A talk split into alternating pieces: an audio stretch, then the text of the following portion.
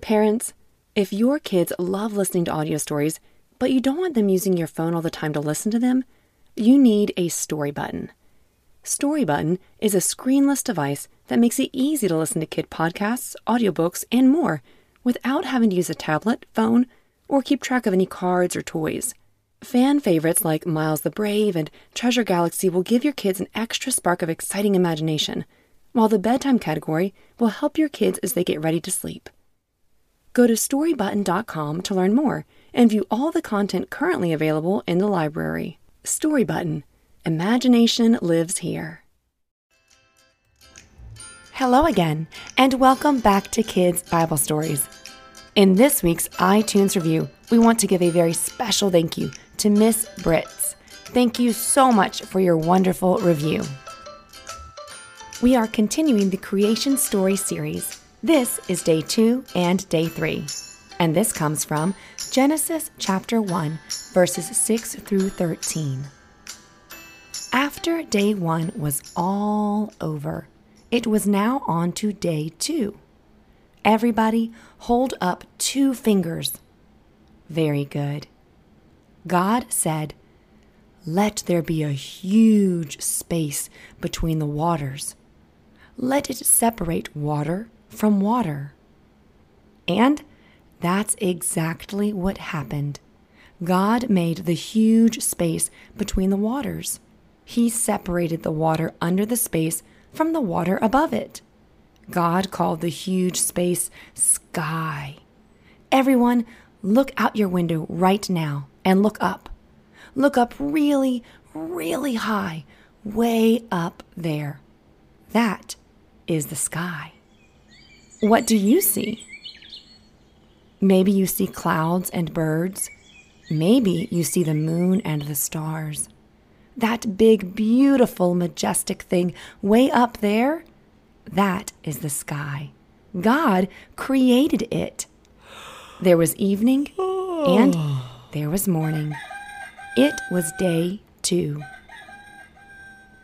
God said, Let the water under the sky be gathered into one place.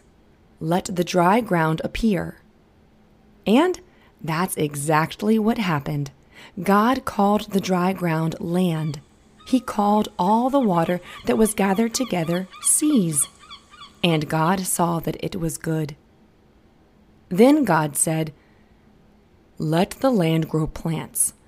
Let them make their own seeds, and let there be trees on the land that grow fruit with seeds in it.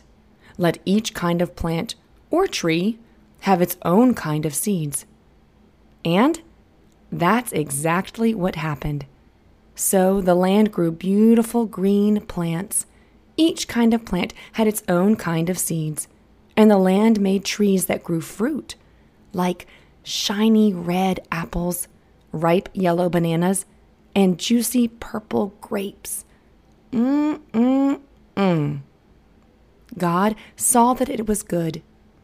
There was evening, and there was morning. It was day three. Everybody, hold up three fingers. Very good. Well, now we know what God made on day two and day three. But before we go, let's think about what we just learned. Have you ever made something? Like maybe a picture, or maybe you built a house with blocks? What have you made? Tell us out loud.